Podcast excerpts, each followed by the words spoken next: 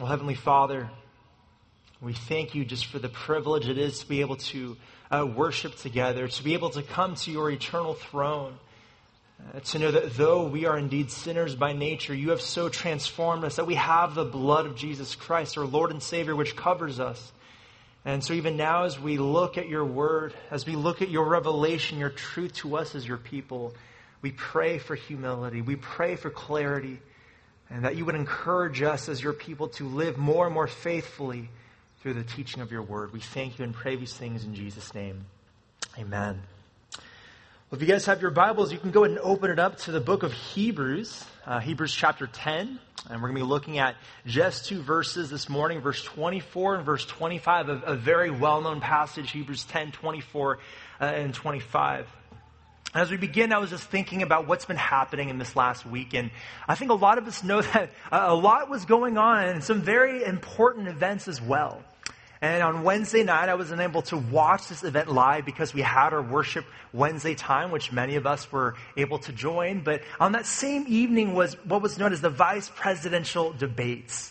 It was a very important evening. Uh, many uh, things were discussed. Many events were happening. And it, it was a very stately time. It was a very important and dignified event talking about the future of who we are as people, right? What do we value as a country and what do we deem as important?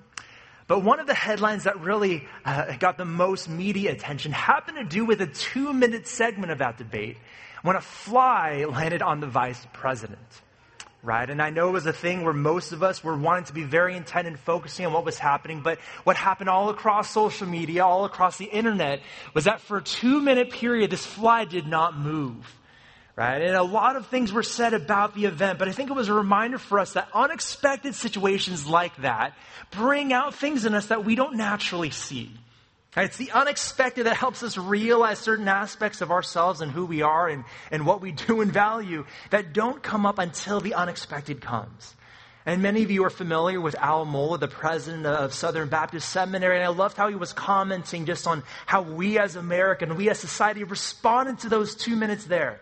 And he said this: no matter how much we may prize our powers of concentration and intellectual discipline, the moment a fly ends up on someone's head, we can't help but stare at it.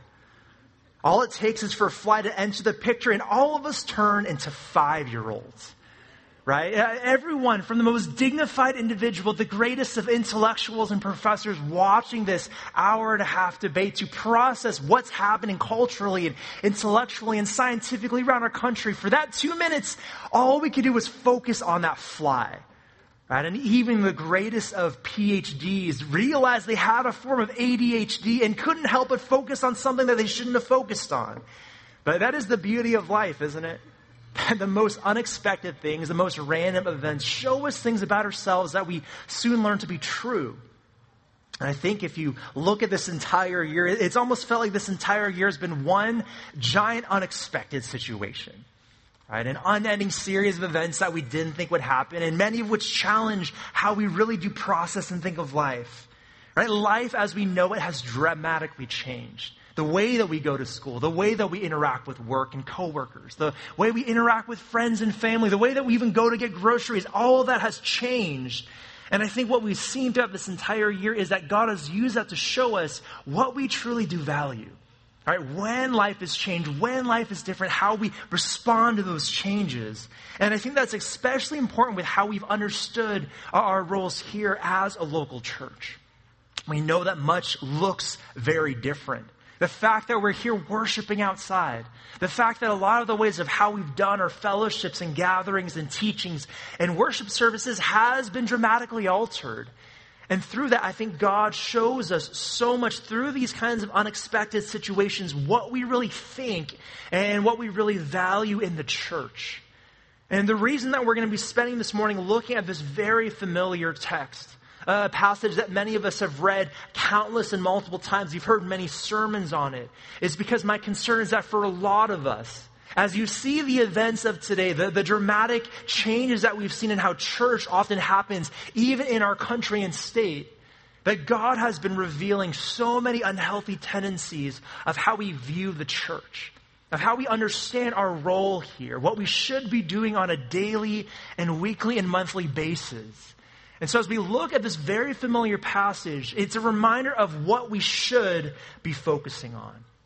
Now, regardless of what situation we're in, no matter what life looks like, no matter what the external factors may be, what should we be prioritizing? What should we be focusing on? And that is, what is our role in the church and how we relate to one another?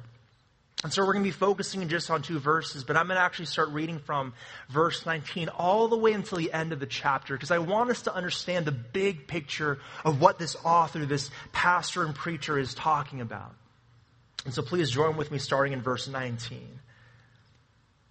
Therefore, brothers, since we have confidence to enter the holy places by the blood of Jesus, by the new and living way that he opened for us through the curtain that is through his flesh, and since we have a great high priest over the house of God, let us draw near with a true heart and full assurance of faith, with our hearts sprinkled clean from an evil conscience and our bodies washed with pure water. Let us hold fast the confession of our hope without wavering, for he who promised is faithful. And let us consider how to stir up one another to love and good works, not neglecting to meet together as is the habit of some, but encouraging one another, and all the more as you see the day drawing near. For if we go on sinning deliberately, after receiving the knowledge of the truth, there no longer remains a sacrifice for sins, but a fearful expectation of judgment, and a fury of fire that will consume the adversaries. Anyone who has set aside the law of Moses dies without mercy on the evidence of two or three witnesses. How much worse punishment do you think will be deserved by the one who has trampled underfoot the Son of God, and has profaned the blood of the covenant by which he was sanctified, and has outraged the Spirit of grace? For we know him who said, "Vengeance is mine, I will repay." And again, the Lord will judge his people. It is a fearful thing to fall into the hands of the living God. But recall the former days, when after you were enlightened, you endured a hard struggle with sufferings, sometimes being publicly exposed to reproach and affliction, and sometimes being partners with those so treated.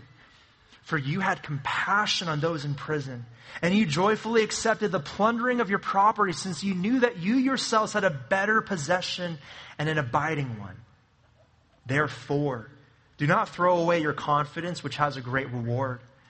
For you have need of endurance, so that when you have done the will of God, you may receive what is promised. For yet a little while, and the coming one will come and will not delay. But my righteous one shall live by faith. And if he shrinks back, my soul has no pleasure in him. But we are not of those who shrink back and are destroyed, but of those who have faith and preserve their souls. This is God's word. There's so much to unpack in this letter to the Hebrews. And this author is writing about so many different elements and points and principles that we should know as believers. But really, if you want to summarize this very jam-packed letter, the argument is this: that Jesus is better. Jesus is enough. Jesus is supreme. When you contrast Jesus as the Son of God to all the different important figures and individuals of the Old Testament, there is no one that comes close. But that Christ is indeed greater than the angels. Christ is greater than Moses and Abraham. He's greater than all the entire priestly system of the Old Testament. And then when you're looking at the beginning of our section, of verse nineteen to verse twenty-one, it's a summary of everything that we've heard so far in the letter. It's a reminder of who Jesus is, that he has finally accomplished atonement. He has finally given us true eternal life. And that those sacrifices that people had to do for hundreds and hundreds and thousands of years of slaughtering animals and goats and bulls repeatedly, that whole system could now be considered finished. That we no longer had to deal with a temporary forgiveness for our sins that had to be repeated annually. But in Christ, through the shedding of his blood, through him dying on the cross, our salvation is now final.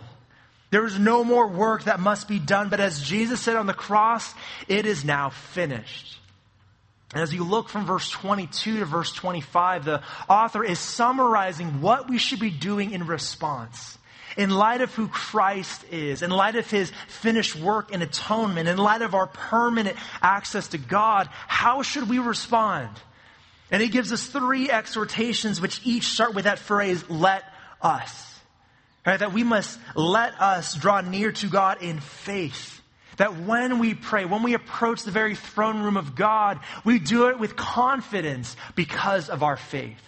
We can talk with God. We can pray knowing that he hears every single one of our words because we have Jesus who is our mediator. Then secondly, he says, let us hold our confession of hope without unwavering. That is, we know that we have eternal life guaranteed. We know what it is that we have in Jesus Christ. We know where we are going. And that is our confession of hope, that our future is secure.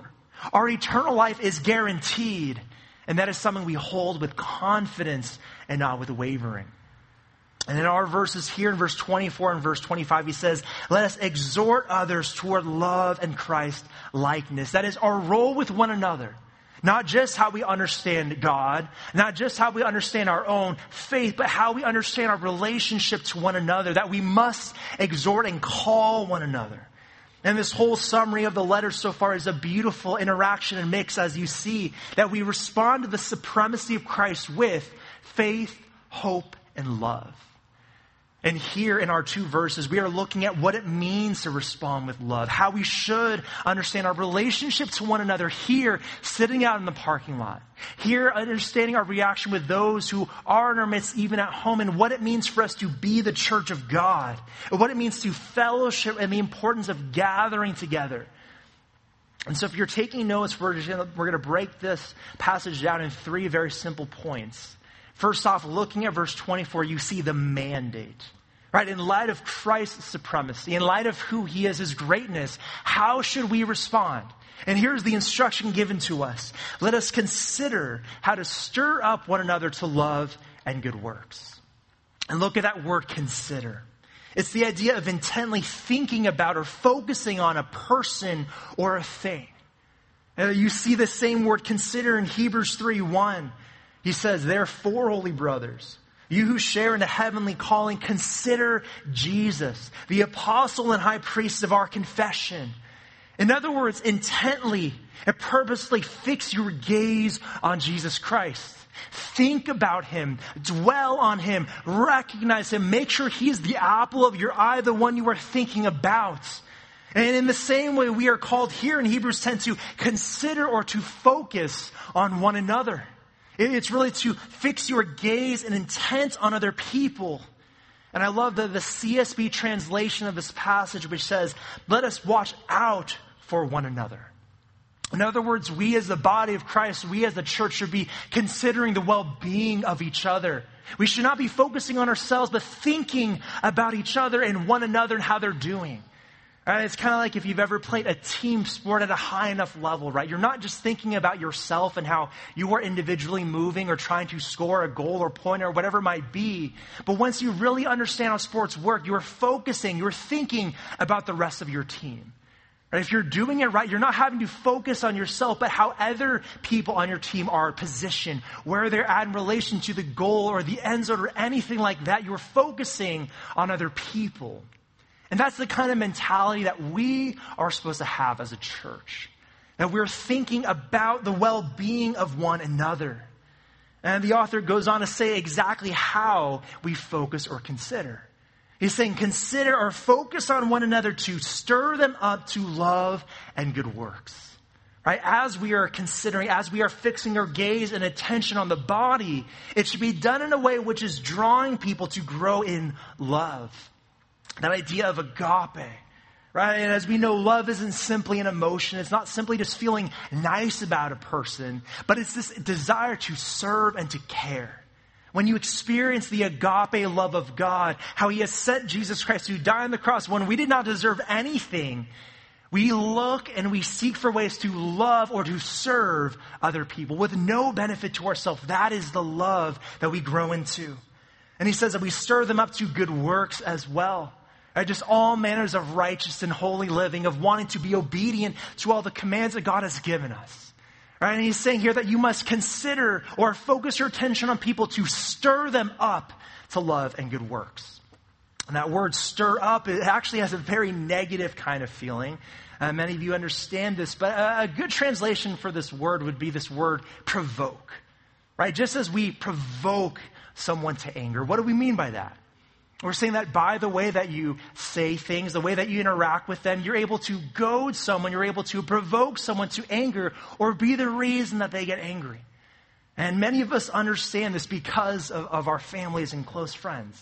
As you get to know different people and individuals over time, especially those in your family, you know and they know the different buttons to press to, to provoke you.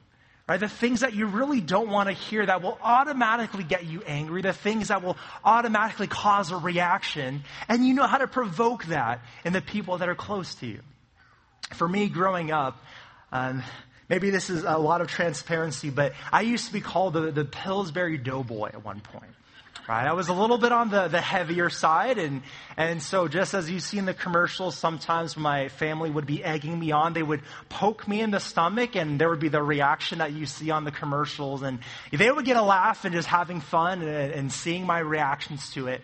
But every time that would happen, I would just get so angry inside, right? Because I knew I couldn't help it. I knew I had exactly the, the reaction, even the figure of the, the Pillsbury Doughboy, and I knew it was true.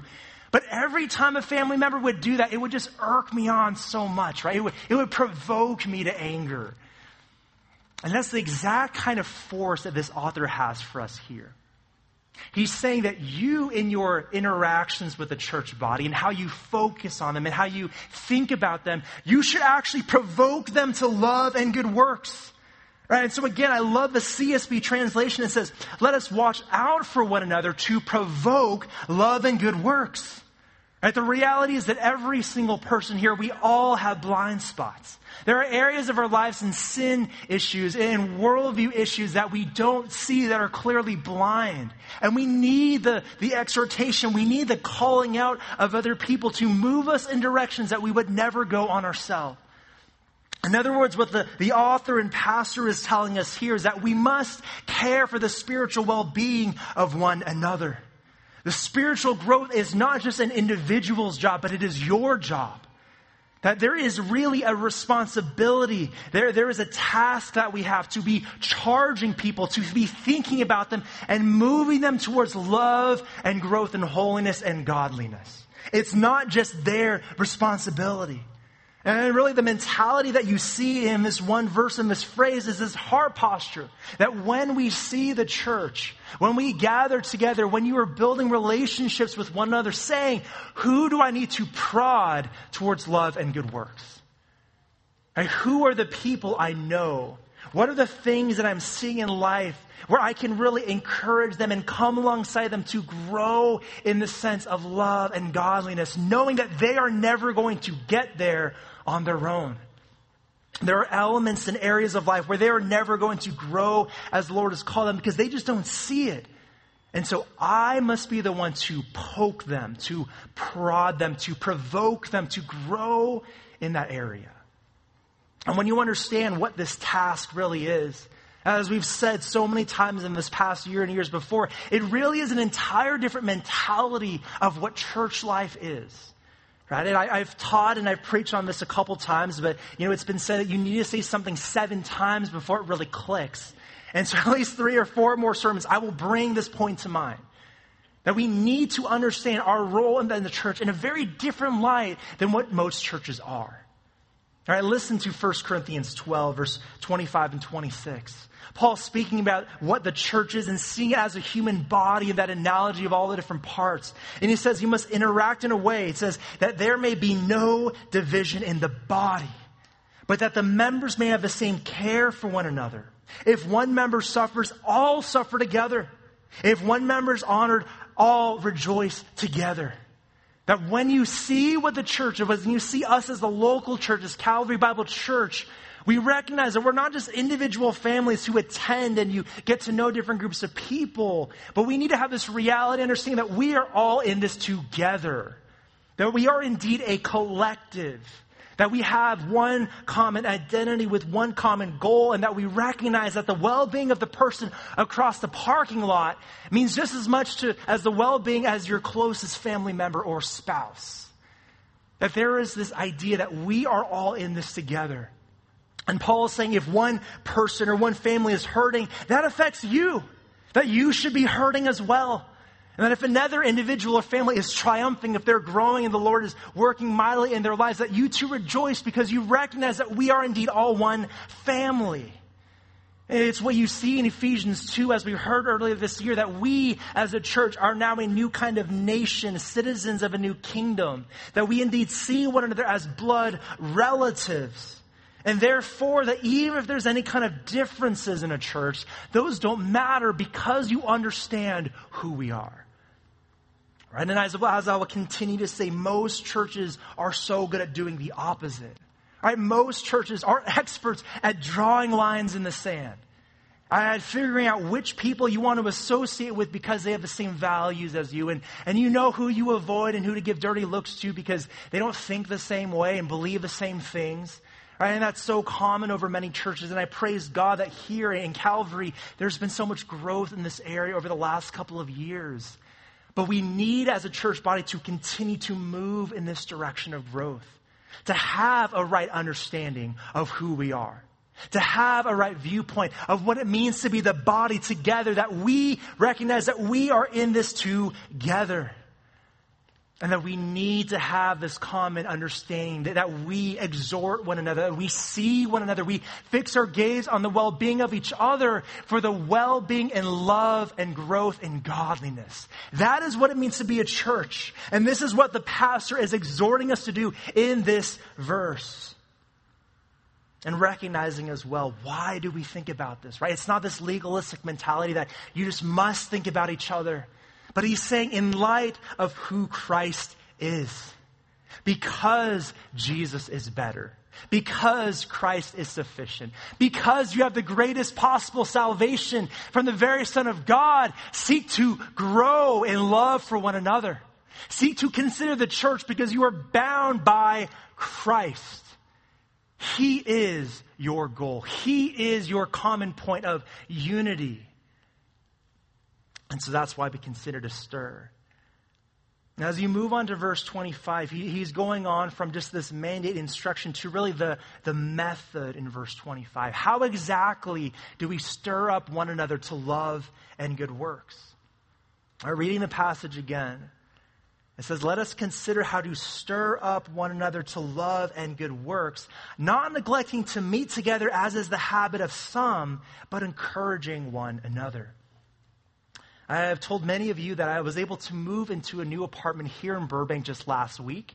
Uh, it's a beautiful place over in downtown Burbank, and it's very uh, close to many amenities and close to the, the cheapest gas station here in the city. And so we're very intentional in trying to figure out where the best location would be. Uh, but as I've been purchasing a lot of the furniture, I, I purchased it from two places, which many of you know, uh, IKEA and Wayfair. And if you've ever shopped at these places, you know that basically it's Lego furniture, right? You open these boxes, which seem very promising, and you realize that it spills out into thousands of tiny, small pieces, and it's literally in the same plastic wrapping that you find Legos in. And it's terrible because if you pull too hard on each of these little uh, wrapping containers, the entire thing will burst open, right? These tiny nails and, and screws will fly all over the wall, and you have to make sure you're very careful and not stepping on it, which I almost did multiple times. But what's helpful when you're building furniture like this in this very Lego sort of way is you're, you're looking at the manual, right? And on the manual, you see a picture of what's supposed to be the final finished product, the thing that you're trying to build in its entirety. And as you start to flip through all those very intimidating pages with all sorts of instructions with zero words or context, you realize that they're giving you the, the point-by-point, step-by-step instructions of what you're supposed to do to build that finished product. Right? You follow it one after the other to finally get to the, what you saw in the very front of the picture, right? The, the final piece of, of furniture that you're trying to build. And so when you're looking at, at our text here, if you're looking at verse twenty-four, that is really the, the final finished product, the, the big picture of what we're being called to do, right? Stir one another, provoke one another to love and good works.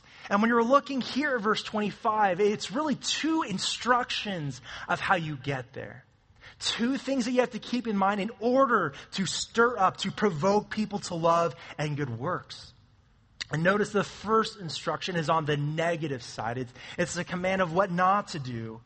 And he says this, don't neglect the gathering of the church, right? Don't neglect meeting together, as is the habit of some. And when you're seeing those two words, meet together, it's really one word in the Greek. And it's this general term for just assembly, for a gathering of the local body. Right? In those days, many of the churches were house churches of very small numbers, potentially twenty to thirty, in some cases a little bit bigger. And those were all they had for the church. And so what the, the author and pastor is saying is when the, the church gathers together, don't neglect those gatherings.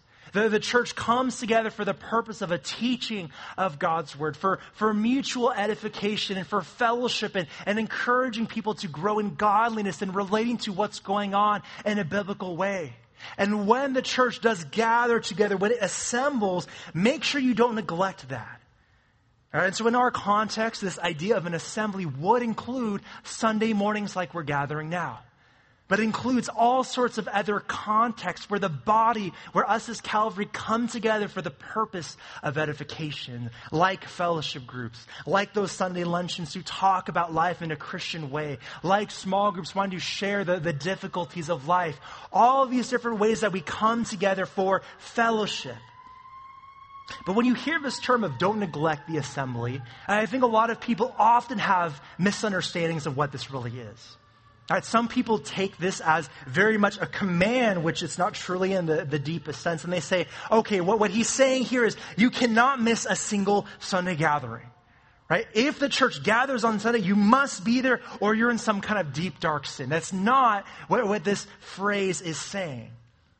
It's also not saying that we were in sin because we had a period of time where we didn't gather physically because of COVID. Right? That's not what this instruction is talking about. The, the key words that you should look at here are the words neglect and the word habit.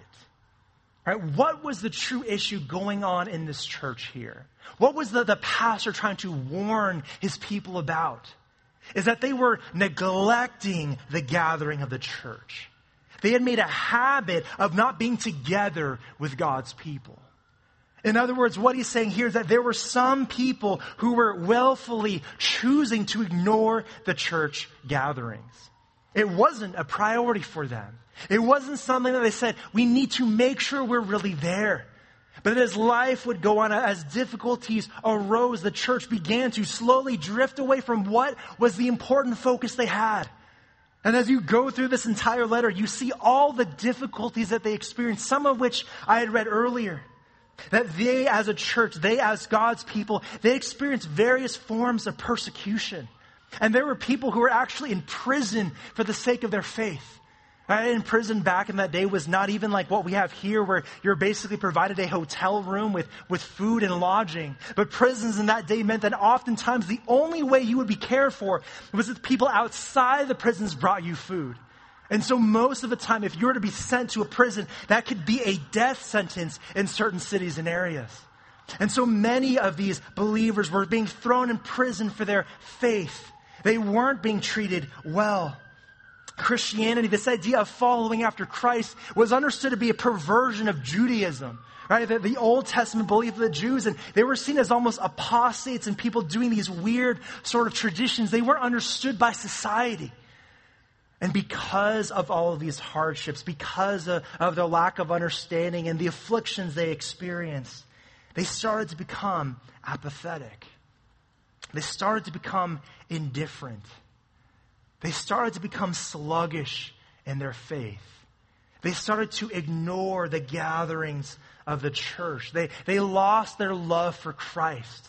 They began to just focus on their situations and the hardships and everything that was going on. And the result of that is many of them were neglecting the gathering of the church.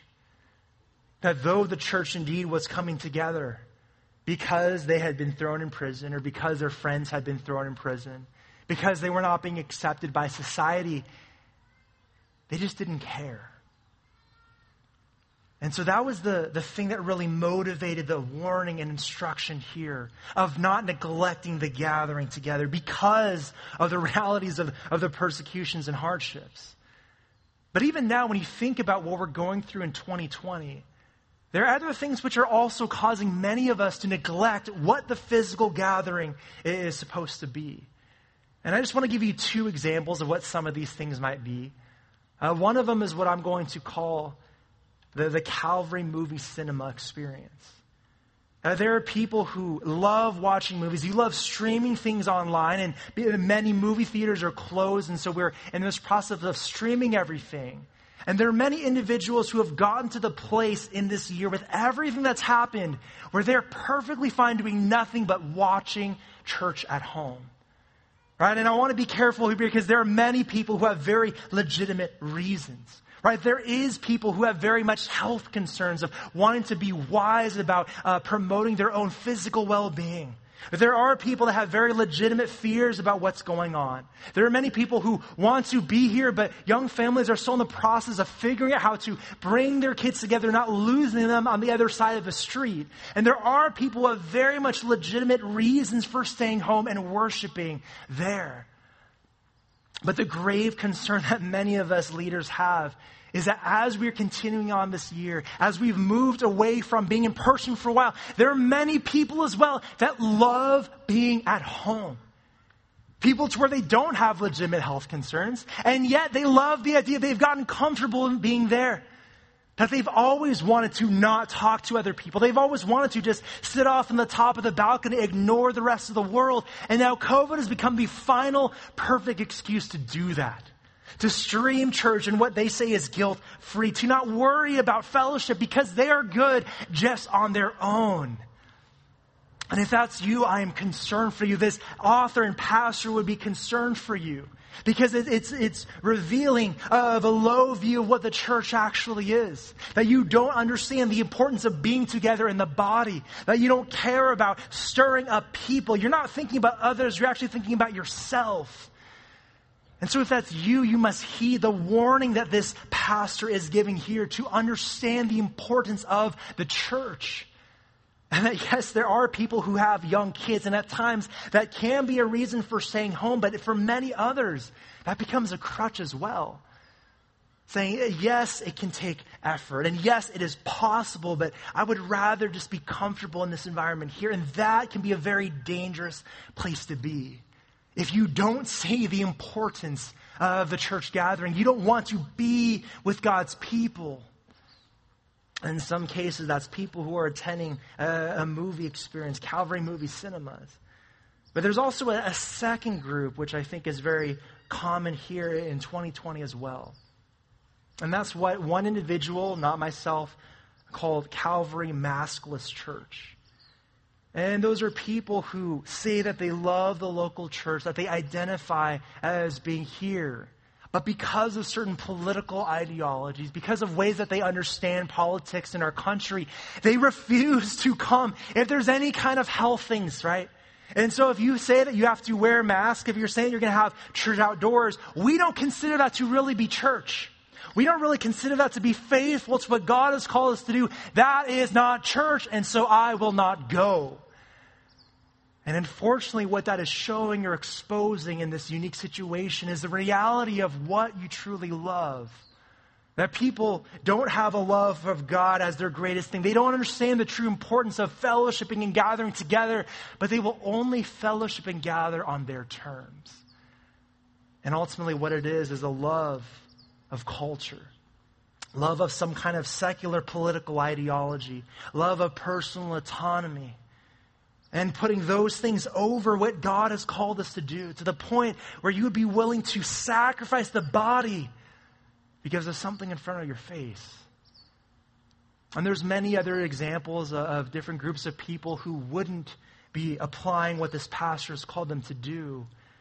But that's the warning that we are hearing here. This pastor is saying, don't neglect the assembling of church. Don't run away for whatever the reasons may be. Don't fall into sluggishness and timidity and apathy, but make sure you are trying to gather together. And that's really the, the second part of this instruction that he's giving here. He's saying instead of forsaking the assembly, instead of being the kind of person that runs away, make sure you gather to encourage one another. And this is really the instructions of how we're able to stir one another to love and good works. When you see that instruction to encourage, it's that word parakaleo.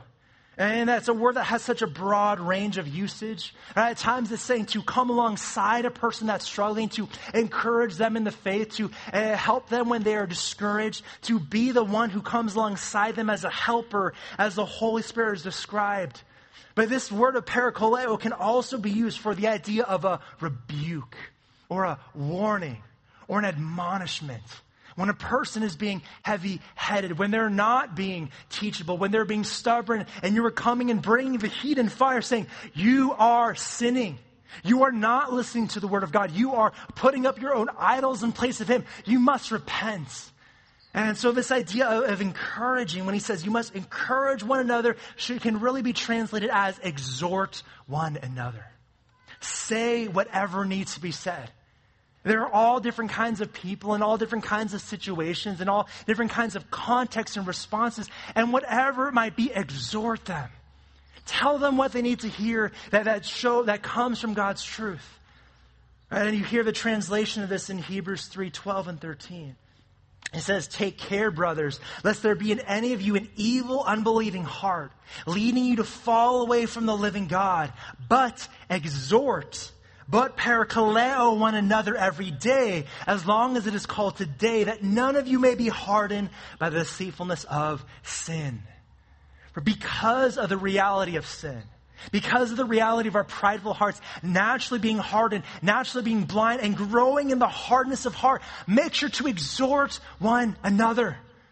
Don't neglect the gatherings. Don't be those people that run away into apathy, but come, be together, see one another so you can admonish and encourage and exhort.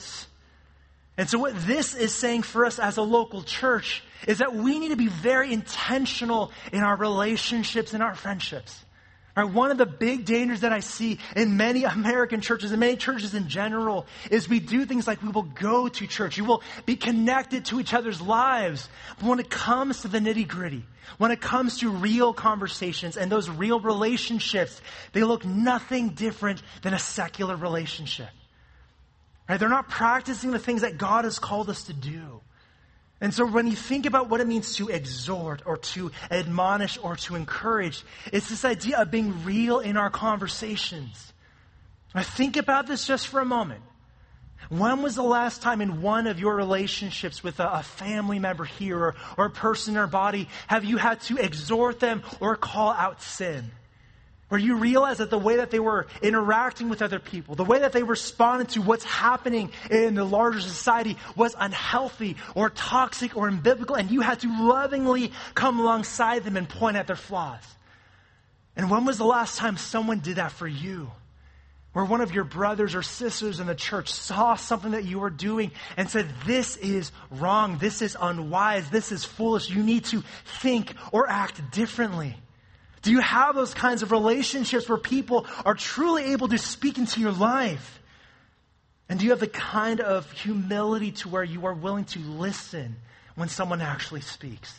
That you don't respond with just saying how judgmental of them, but even if they are being judgmental and prideful, you are still willing to hear and say, maybe God is still speaking truth to me. Because those are the kinds of relationships that this pastor is telling us to have. This is what he's saying by don't neglect the gathering of the church, but make sure you are exhorting each other to have these types of relationships and conversations where you are speaking the truth into each other's lives. Because I guarantee you, we have blind spots. There are areas where every single one of us is not perfect, and we need other people to show us what those are. We won't see them on our own, and we need the importance of other people. And so I ask you this. Are you cultivating those kinds of relationships with the church body? Not just attending fellowship groups, not just coming to the events, but are you building those kinds of relationships in the church to where you can really speak the truth into each other's lives? where you can call out and be called out. Because so oftentimes when you look at churches, you do all the right religious things, you gather and you have these times of fellowship, but it misses out on what the church is really called to be. That in order to stir up people to love and good works, we must exhort. And that requires being with God's people in all the different ways that it happens as the local church. And as we come to the, the end of this passage, this very last phrase of verse twenty-five, the author closes with a warning. He's trying to say that there is very much an urgency behind gathering and exhorting one another. I read with me again verse twenty-five. And he says, not neglecting to meet together, not neglecting the assembly of the church as is the habit of some, but encouraging one another, and all the more as you see the day drawing near. Right? We must gather with this urgency, knowing that the day of the Lord is coming.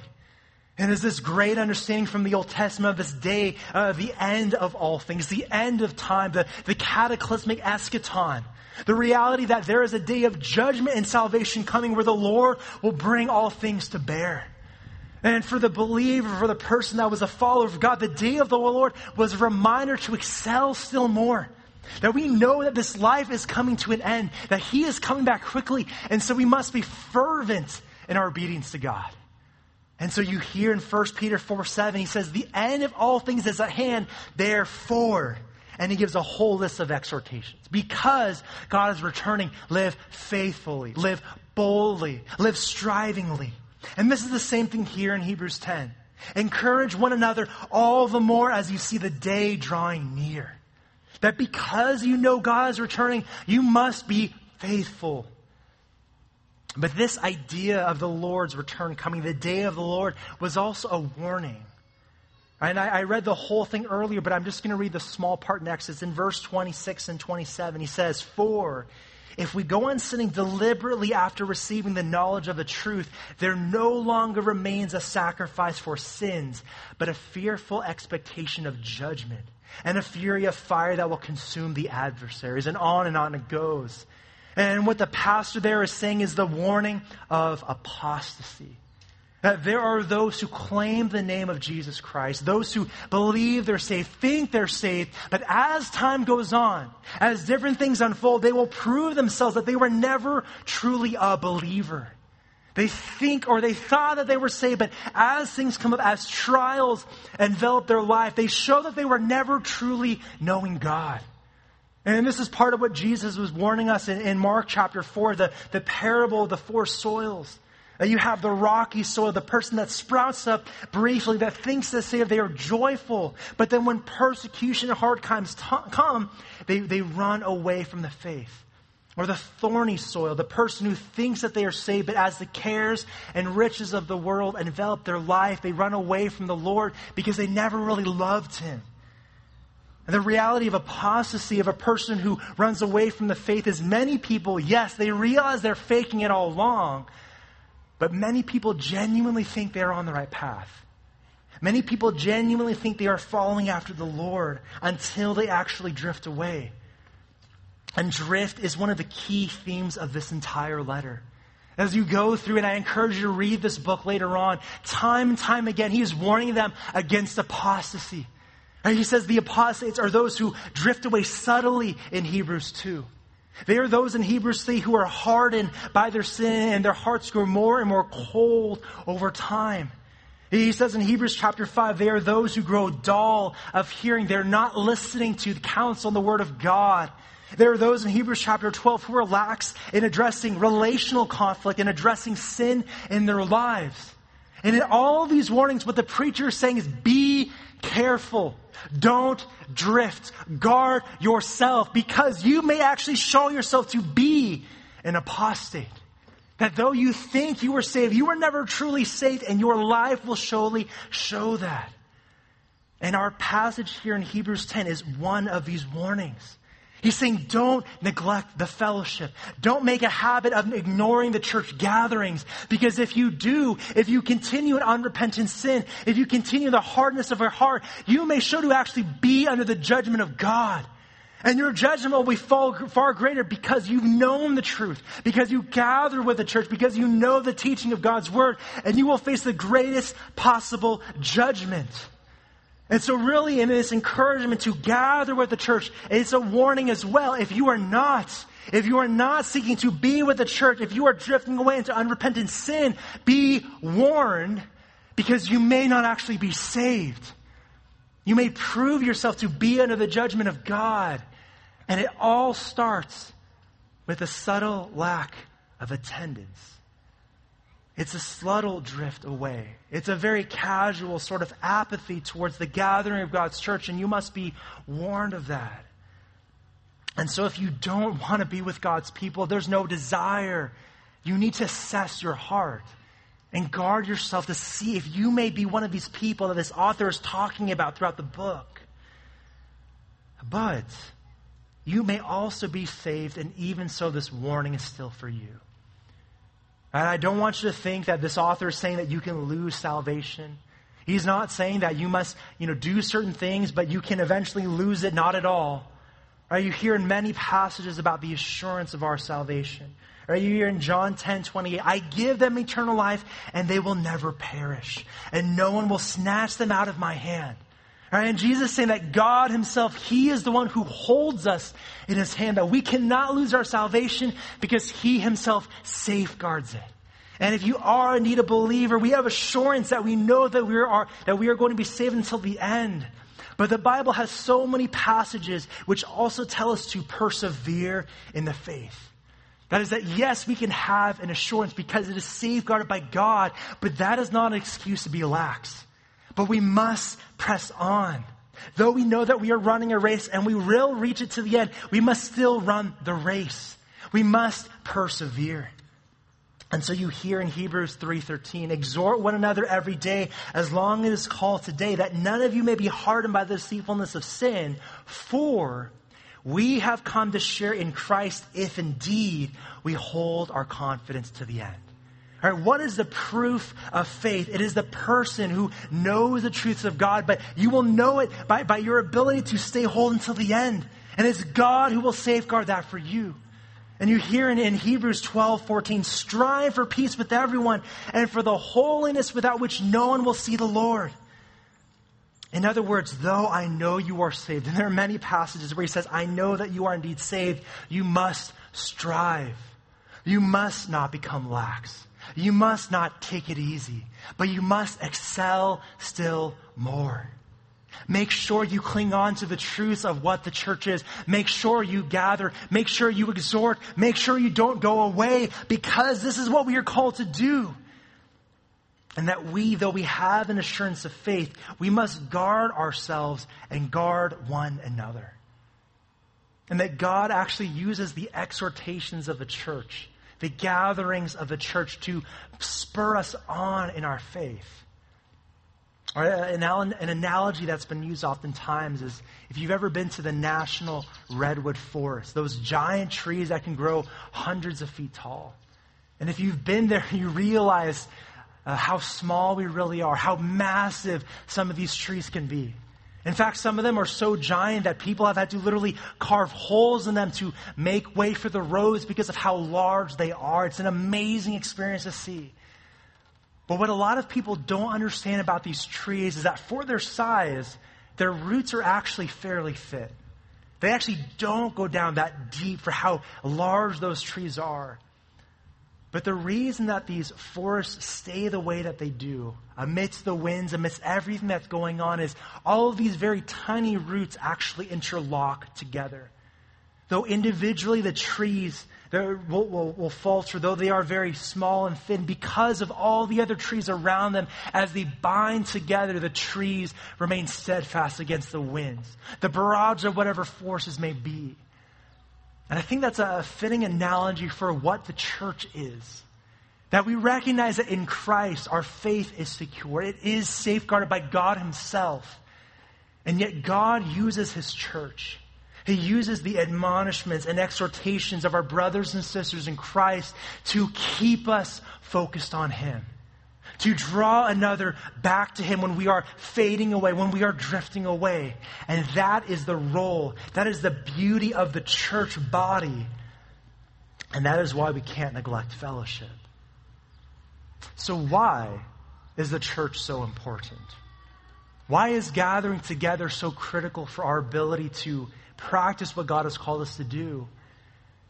It's because God uses us, broken vessels, imperfect people, to motivate one another, to convict others in who He is, to continue on in Christ likeness, to continue on with Him being the forefront of our minds. And that is why we must gather. And in closing, I just want to answer a question, a common concern that people have, right? How much is too much? What's the balance between simple apathy and legalism about being part of God's church?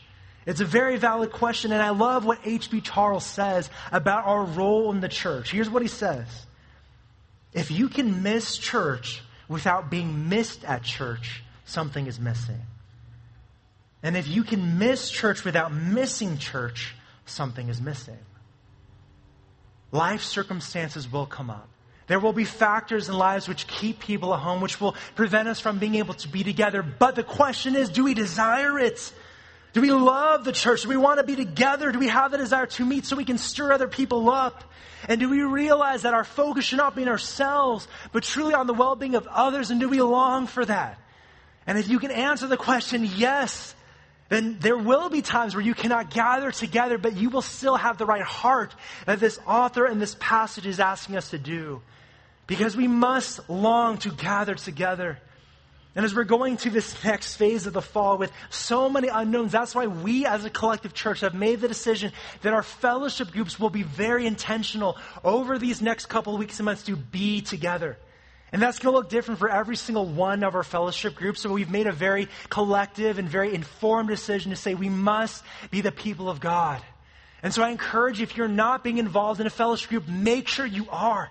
Seek for ways to be together, because we as a church are looking for ways to be the church, to fellowship, to exhort each other in a way that still follows all the things that we need to follow. And so be connected. Seek for ways to be in one another's lives, and our church fellowship groups are such a key way to do this. But lastly, I'll say this in closing. Don't miss the big picture. Why does this preacher bring up the church? Why does he encourage with the importance of gathering and exhorting one another? Because of Christ. It's because Jesus is supreme. It is because we have a salvation that is guaranteed, uh, and a knowledge of where we are going that will never fade away. We are covered by this very blood of the Son of God. And because of what we have, we must gather.